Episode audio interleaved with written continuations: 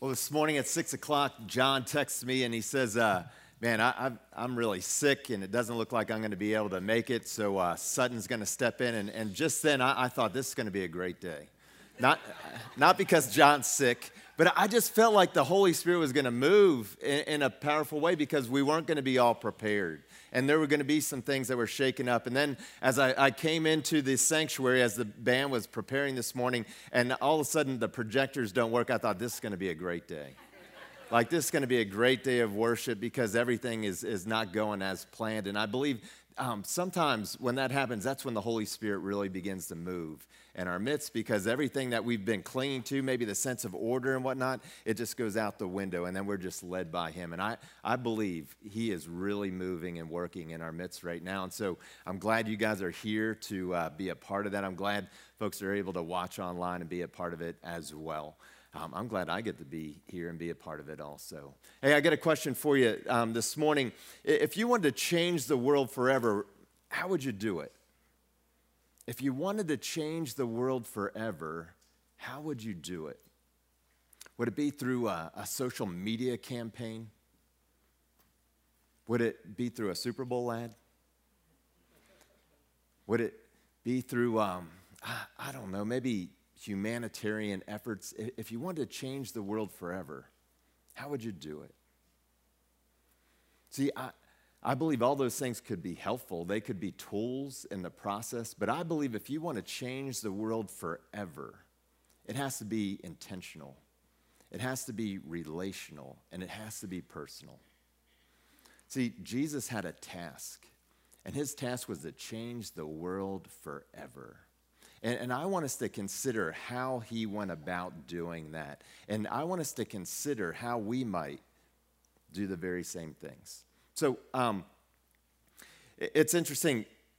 if you haven't done this already, I, want you to do it. You need to get a Bible, all right? And not just any old Bible. I, I would encourage everybody here to get a study Bible, a, a, Bible that has commentary at the bottom of each page. They are super helpful because it, it explains what's going on. Because a lot of us aren't biblical scholars, right? We don't understand everything that was going on back in that day and time. And so this commentary really helps to put it in context. Get a study Bible. And then I want you to read Matthew, Mark, Luke, and John, four different accounts of the life of Jesus. And as you're reading it, I want you to have a notebook or a journal there and begin to take notes. What is Jesus saying? What is he doing? Do you see some themes? Do you see some patterns, some methodology? How is it that he set out to change the world forever? Remember, Jesus' public ministry was only three years. Three years. And when you read the story of Jesus' life, um, you know, in different accounts, you, you, you get the part about where he's born, right? And, and how that miraculously came about. You, you get a little bit of a, a taste of what was going on the first couple years of his life. There's, there's one account of, of this, this really odd journey that the family took to Jerusalem in there when he was about 12. But really, the bulk of what we learn about Jesus' life occurred between the ages of 30 and 33. 30 and 33. In those three years, he set out to change the world forever. And so, how did he do it? How did he do it? What was his focus? Well, um, one of the things we, we learn is uh, he was attractive. That every, everywhere he went, crowds would follow him. And it wasn't that they were attracted to his appearance, but really to his presence. They weren't attracted to his appearance, they were attracted to his presence. And, and they longed to listen to him teach about the kingdom of God. They longed for his touch. And he had a way of touching people. He could touch people and heal them physically from their infirmities. He, he could touch people emotionally and heal them from their insecurities. He could touch people spiritually and heal them from the power and the penalty of their sin. People were drawn to Jesus, crowds would follow him. And here's one of the things that we see um, time and time again, as Jesus went about his business, crowds would follow him. And yet his focus was not on the crowds. Even in the midst of that, his focus was not on the crowds. He didn't um, set out to have these big um, crusades or, or concerts where he could draw the masses together and he could preach about the kingdom of God. That was not his method. His method was to be intentional, to be relational, to be personal, even in the midst of the crowds. Um, we, we see this when, when Jesus was in a in a little house in this town called Capernaum, right on the, the shore of the Sea of Galilee. And um, some of you guys know the story. The place was packed. I mean, it was packed inside, it was packed outside. It was, it was so packed that these four guys that wanted to bring their paralyzed friend on a mat to Jesus, they couldn't get in there. And so they wouldn't be stopped, and they climbed onto the roof and they dug a hole big enough through the roof to lower their friend down on the mat to the feet of Jesus. And so, in the midst of the crowd, Jesus was intentional. He was relational. He was, he was personal. That his focus was on this one man.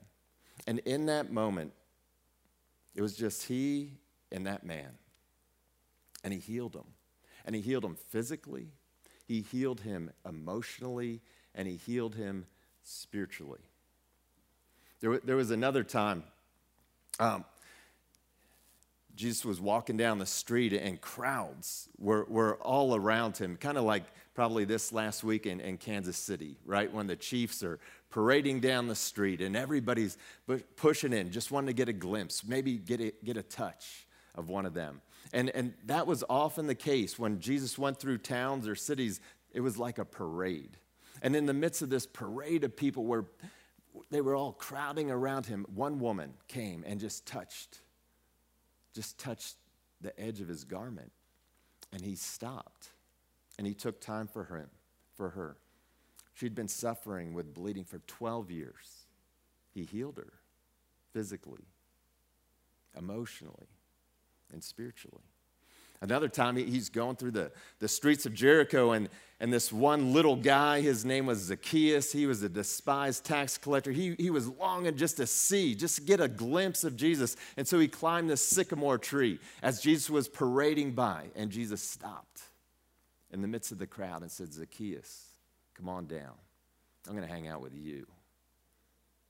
And he touched him, and he healed him physically, emotionally spiritually. Those, those folks' lives were never the same again. He changed their lives forever. See, so in, in the midst of the crowds, he didn't deny the crowds, but he was focused on individuals in the crowds. And, and here's what I want you to hear this morning that um, even though crowds of people came, that Jesus' primary focus was on 12. He, he poured himself into 12 unlikely men. Those were the ones that he spent most of his time with. And that was his strategy. He, he, he poured himself into these 12, and then within the 12, there were three. Three that he focused on. Now, um, we find the names of these, these 12. Matthew lists them, Mark Luke lists them, and Luke lists them as well. Um, here they are. Uh, the first one, Simon, who he named Peter later on, his brother Andrew, James, John, Philip, Bartholomew. Then there was Matthew and Thomas, James, son of Alphaeus, Simon, who was called the Zealot. Then there was Judas, son of James, and another Judas, Judas Iscariot, who became a traitor. These were the 12. These were the 12 that he poured into. These were the 12 that followed him everywhere. And, and Jesus' classroom, as, he, as he's determining to make these men into disciples, into followers of his, who he would later call apostles or sent ones, the classroom that he used didn't have four walls and a whiteboard. No, his classroom was found on hillsides and boat rides. His classroom was found on, on hikes through wheat fields and journeys through parts of, of the land that nobody would go to normally, like Lindsay talked about last week. His classroom sometimes was at weddings, at dinner parties, even funerals. His classroom was everywhere he was with his disciples. He used every opportunity to teach them about the kingdom of God and the power of his presence. Jesus was constantly teaching them that the kingdom of God is where we find our healing and ultimate purpose. That's where our ultimate purpose is realized. It's in the kingdom of God. Now, Jesus' teaching of the 12 involved a lot more than just imparting knowledge to them. What he wanted to do is, is to give them this knowledge, this understanding, but he wanted them to put it into action. And we see this time and time with them again, where uh, he would send them out. Typically, he'd send them out in pairs, right? And he would send them out, and they would go to neighboring towns and villages, and they would tell others what they had heard him say and what they had seen him do. And they would do the very same things. They would share with them the things that they had heard, and they would do the very same things that they had seen Jesus do, even miraculous things. Not only that, but then they would come back and they would share their um, encounters, and it was such an encouraging time. Jesus incorporated them into some of the most miraculous things he ever did. Remember, he, he fed 5,000 men, plus women and children, with just five small loaves and a couple little fish. And, and how did he do that? Well, he used the 12 disciples to do it. It was at their hands that the miracle took place. So he incorporated them into his ministry. He equipped them for this ministry. That's how he changed the world forever. He was really so intentional. He was so relational and so personal. But as I mentioned earlier, he had, um, uh, within the 12, he had the three. And, and why did he pick these three guys? I have no idea. No idea why he picked these three. They, they were just blue collar fishermen kind of guys. Um, one of them really impulsive. Uh, we, we read that he, he, he just chopped off some dude's ear you know, as he came to arrest Jesus, just whoosh, there he goes. And then, then a couple hours later, this same guy denies even knowing Jesus, not once, but three times. Two other guys were brothers.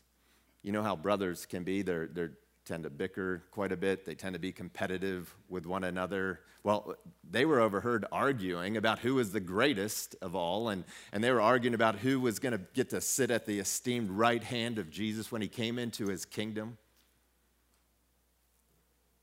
Three unlikely guys, far from perfect, and yet Jesus chose them to go deeper. That was his strategy for changing the world forever. We know these guys as Peter, James, and John. And we get a glimpse into some of the encounters that they had with Jesus. There's one time, and uh, you can read about this in Matthew chapter 17, where he invited those three guys out of the 12, and he said, Come on, we're going to go up on this mountain. And as they went up on top of this mountain, they experienced, they saw something that no human had ever seen in their midst, they saw Jesus completely transformed. He had a glow about him that only God can have. They heard the audible voice of the Father affirming that Jesus was the Son. And then they saw Moses and Elijah appear right there with Jesus on top of this mountain, and they started talking with one another. Those three got to experience that. They also got to experience being in the Garden of Gethsemane the night that Jesus was ultimately betrayed. And he brought those three there to pray for him as he prepared for his imminent death. Those are a couple glimpses we get to see of Jesus and the three. Now, um, the three men went on to be instrumental in the establishment of Jesus' church we see how they embodied this real um, kind of intentional and relational and personal ministry that, that what they saw Jesus doing, they did as well. And so it was through that strategy that the world was forever changed. And Jesus chose to use average, ordinary men and also we see women to change the world forever. And before he, he left the earth, after he had died and then was resurrected, he gave them a great commission. A great commission. And that commission uh, is the same for them as it is for us today. And, and Matthew wrote it down. I'm so thankful for that. In Matthew 28, verses 16 through 20, um, this is what Jesus said. It, said, then the, putting it in the context, said, Then the 11 disciples went to Galilee. Remember, Judas had betrayed him, so he's no longer around. He committed suicide because he was so distraught when he came to realize what he had done. And said that the 11 disciples went to Galilee, to the mountain where Jesus had told them to go. And when they saw him, they worshiped him. They fell down and they just started worshiping him. But some doubted. Even in the midst of all that, some still doubted. These were his closest followers, and they still had doubts. Verse 18, it said, Then Jesus came. He came to them and, and said, All authority in heaven and on earth has been given to me. He says, Therefore, go and make disciples of all nations, baptizing them in the name of the Father and the Son and the Holy Spirit, and teaching them to obey everything I have commanded. And surely, surely I will be with you always to the very end of the age. That was Jesus' strategy for changing the world forever. And I believe we should have a similar strategy. And at Orchard Hills, our strategy of 12 and 3 looks like life groups and men's and women's small groups. So, um, the way we try to embody this is uh, through life groups. So, life groups are typically 12 or 13 people. They're mixed gender, and uh, they come together on a weekly basis, ideally, and they have a meal together or some kind of food.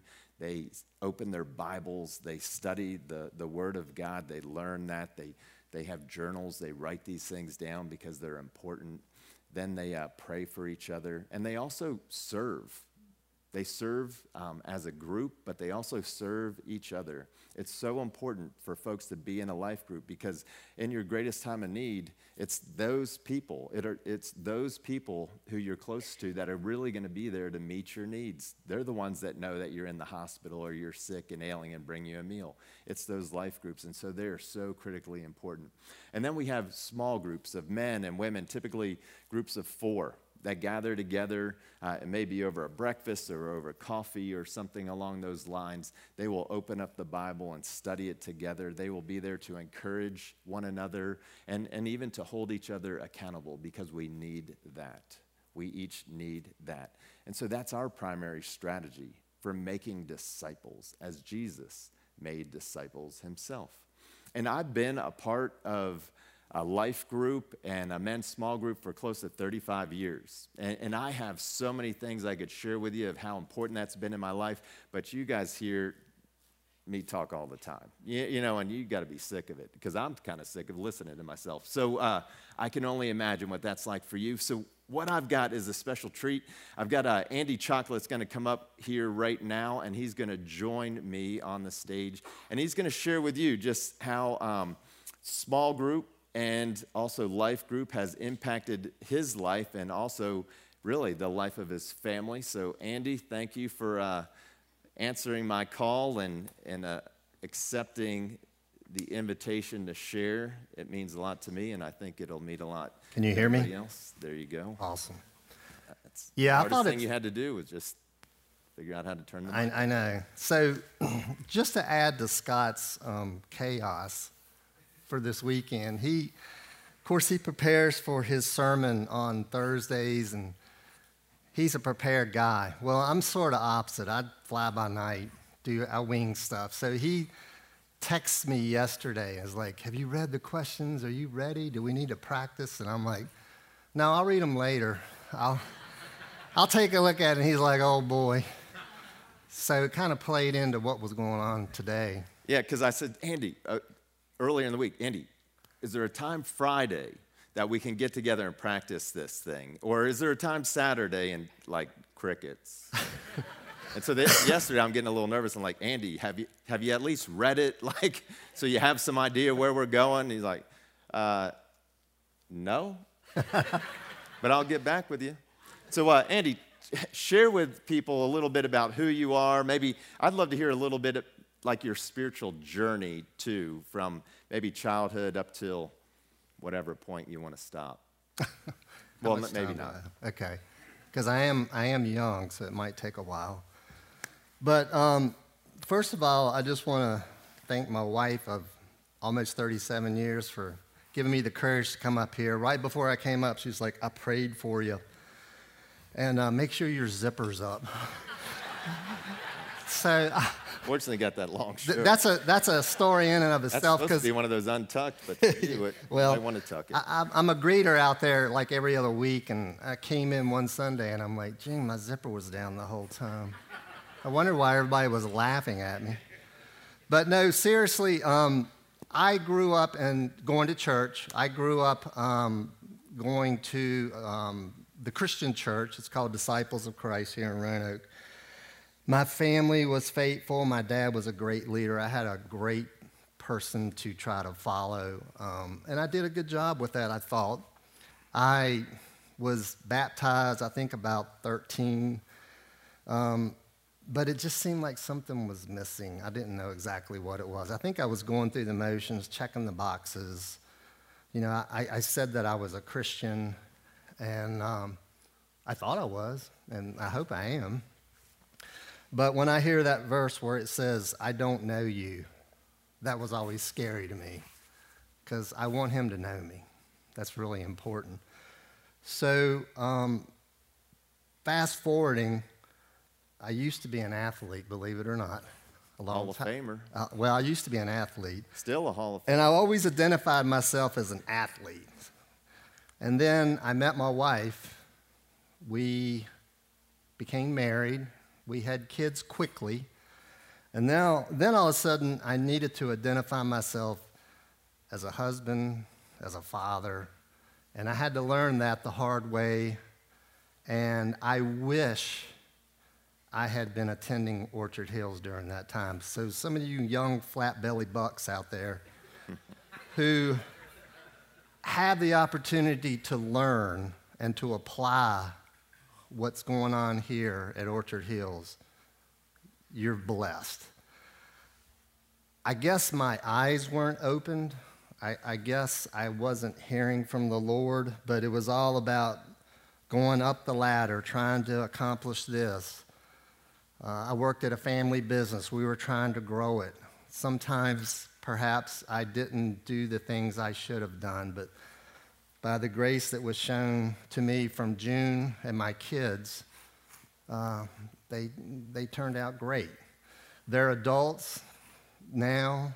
Um, we have, what, four grandkids and one on the way. So we're definitely multiplying.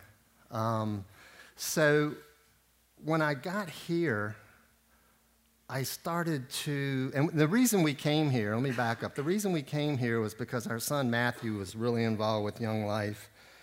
And I'll never forget sitting there one time at a track meet because I wanted Matthew to be an athlete. I was sitting there with Dave Sloop, and he was like, he needs to do this and that. And I'm like, no, we can't. We have, you know, we have an AAU basketball tournament that weekend. We can't do that. And I felt so convicted later on when I realized I was not leading my family to Christ. I was doing all the worldly things that unfortunately sometimes lead to disaster. So um, we came here about 2007 ish, somewhere in that neighborhood. June came over first. We were attending uh, a Lutheran church at the time. We raised our kids Lutheran.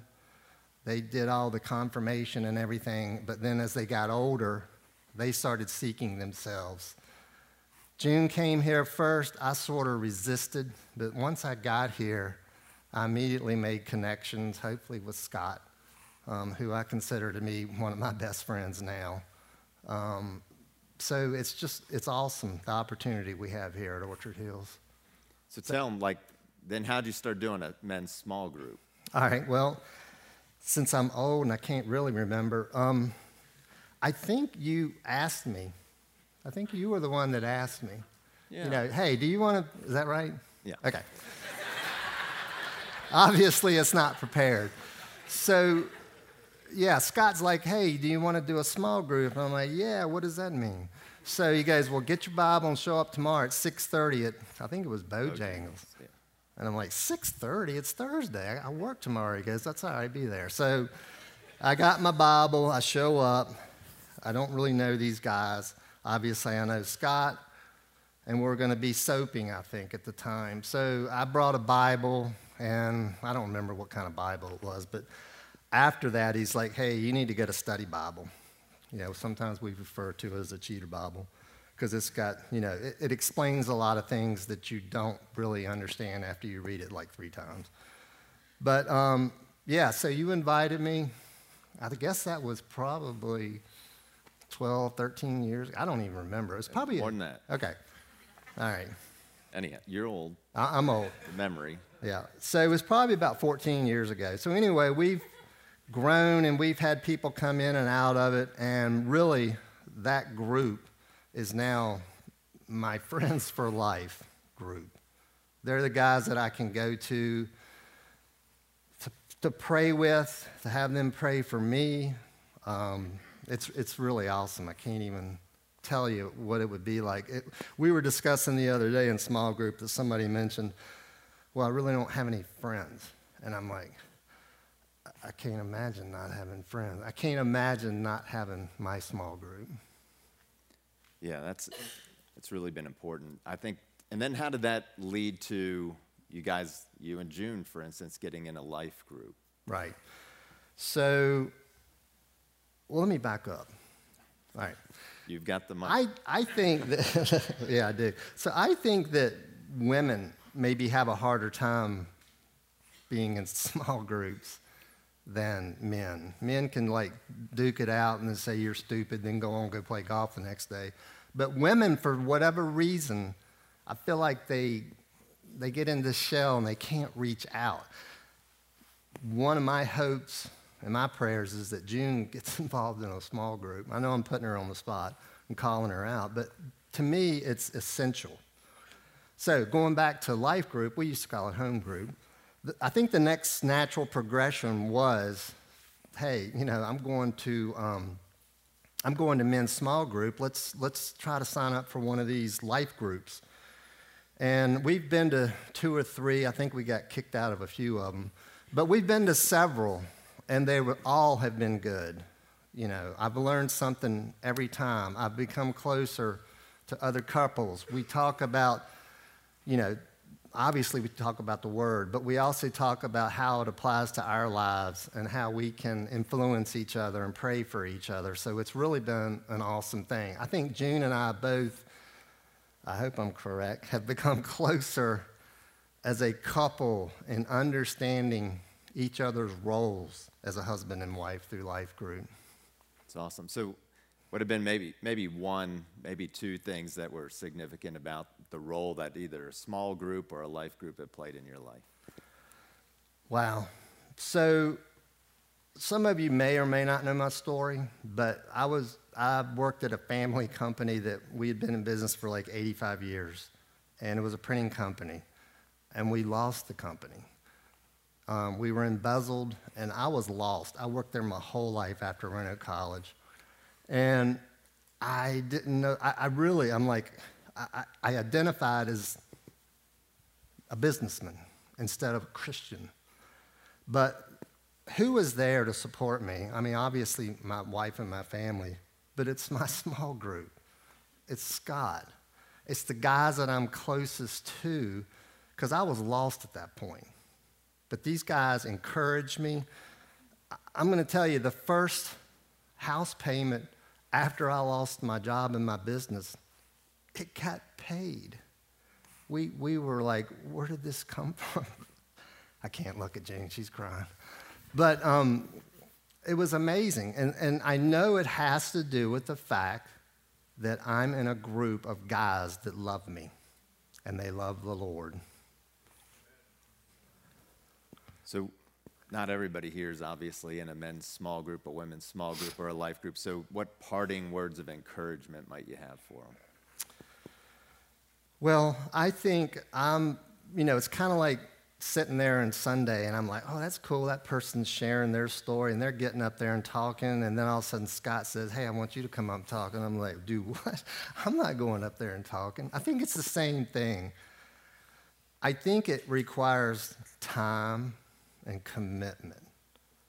There is time, we just have to carve it out. You cannot imagine how much it changes your life to have friends to go through your good days and your bad days. I would encourage you, if you're not involved in a small group or life group, please consider it. I really would. Thanks, Andy. All right, thank you. Bless you. Love you, buddy. Love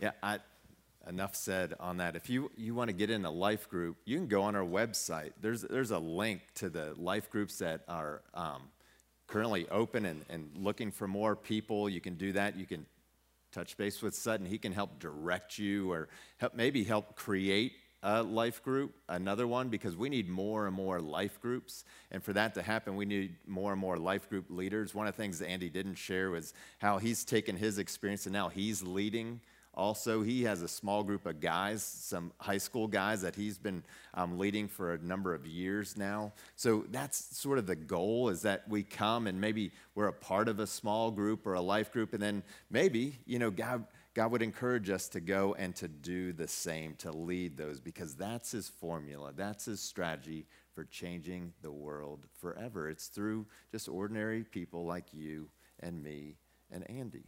Um, if you want to be in a, a men's group or a, a ladies group, uh, Michaela Spees is the one that t- touched base with. Um, if you're a woman, and, and Matt Clark is the, the guy. Um, if you're a guy, and you can find their information on the screen behind me. Just kidding. they don't work.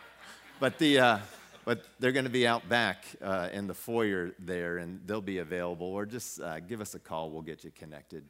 But, but here's the thing God wants to use you, He wants to use you to change the world forever. Isn't that awesome? Isn't that special? He, he doesn't do it through ad campaigns and, you know, mass gatherings. He does it through individuals who are willing to be intentional, relational, and personal. Let's pray. Lord, I do pray that you would move in our midst and that um, for those of us that aren't part of a group like this, that you would inspire us to get involved in one. So that not only would we grow, um, but that we would then be equipped to go and help others grow as well. We thank you that um, your, your method for, for changing the world forever, forever is, is rather simple. It's something that we can all participate in and, and really help to lead as well. Um, Lord, every time there's a new generation, there's a new need to go and make disciples. And so we pray that you would em- embolden us, that you would encourage us to go and do the same. Lord, just continue to move in this service. Holy Spirit, bring your power and your conviction and your encouragement in Jesus' name. Amen.